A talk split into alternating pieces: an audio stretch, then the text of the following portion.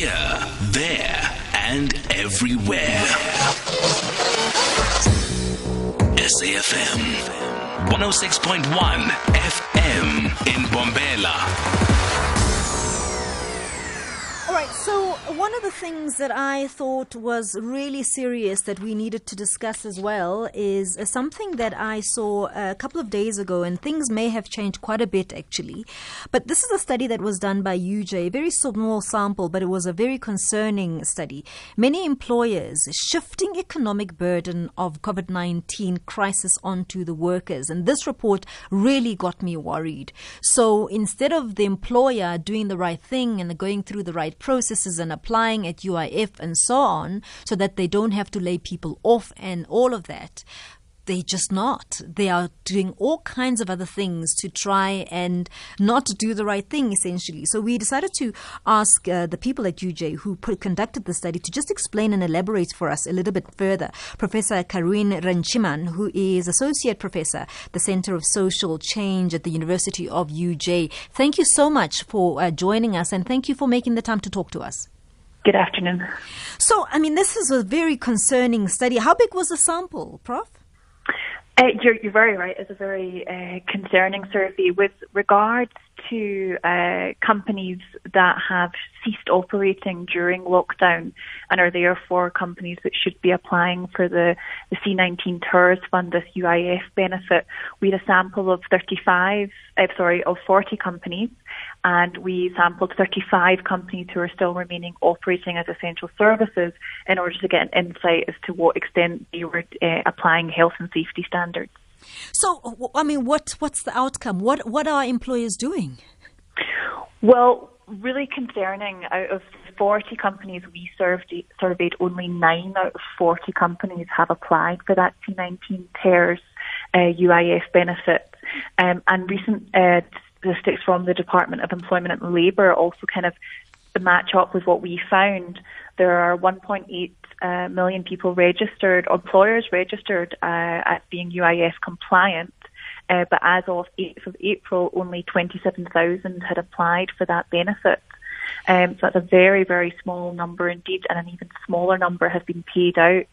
Uh, and this speaks to concerning capacity problems in the Department of Employment and Labour about whether, even if employers do apply, um, whether the Department of Employ- Employment and Labour has got the capacity to deal with this.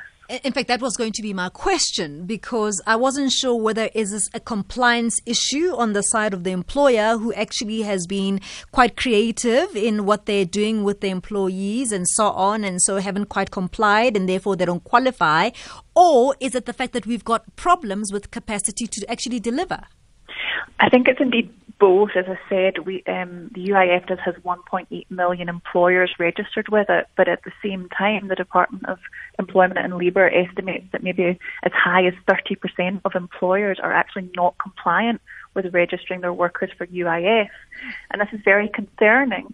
Because uh, what this means in terms of the way the benefit has been set up at the moment, if you are not compliant, uh, that means you can't apply for the scheme. Mm. And this leaves workers in an absolutely untenable situation where, through no fault of their own, mm. um, because they have not been registered for UIF, they will unable to seek any relief through this scheme.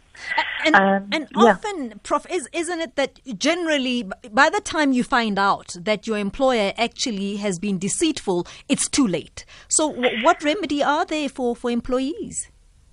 Well, I think one of the things that uh, the Department of Employment and Labour needs to be needs to do is um, two things. One, first of all, it has to compel employers to apply for this relief. Okay. At the moment, it is uh, not mandatory in mm. the way that it has been set out. So that's the first thing. And the second thing is I think the scheme has to be opened up to all workers regardless of whether their UIF has been mm. paid or not. Mm. Um, we cannot allow workers to starve because of long-standing problems of non-compliance and the fact that historically the Department of Employment and Labour's inspectorate has not been up to its task ensuring that employers are compliant with this as many as well as many other basic labour laws. And, and, and right now the responsibility sits with the employee with the employee the employer, I beg your pardon, to apply on behalf of the employee and possibly the, the answer here would be for us to directly apply ourselves so that you can have direct access to UIF. Absolutely. I mean, that's one of the things that is, is being raised. The, the reason that the Department of Employment and Labour has said that it wants employers to do it is so that the system doesn't become overwhelmed. Mm. Um, but uh, if employers, in fact, do not apply, then we're just leaving workers with absolutely no safety net at all through this crisis. Um, so I think more definitely needs to be done. Really appreciate it. We'll keep talking to you because we want to track whether these numbers actually ever change and whether there has been mitigation at all to try and sort out some of these problems because this is very concerning. People are going hungry and we just cannot sit down and, and do nothing about it. We'll keep coming back to you and see if you've done further studies. Thank you very, very much, Prof. Thank you. Professor Carin Runciman, who is Associate Professor at the Center of Social Change at the University of uh, Johannesburg. Really concerning that the employers are not actually applying for that uh, UIF, uh, UIF benefit that has been provided by government for relief. Um, so concerning why that's not happening. So we'll keep you posted on that one and whether these numbers actually change. 2.30, let's go to Utsile Saku for the latest in headlines.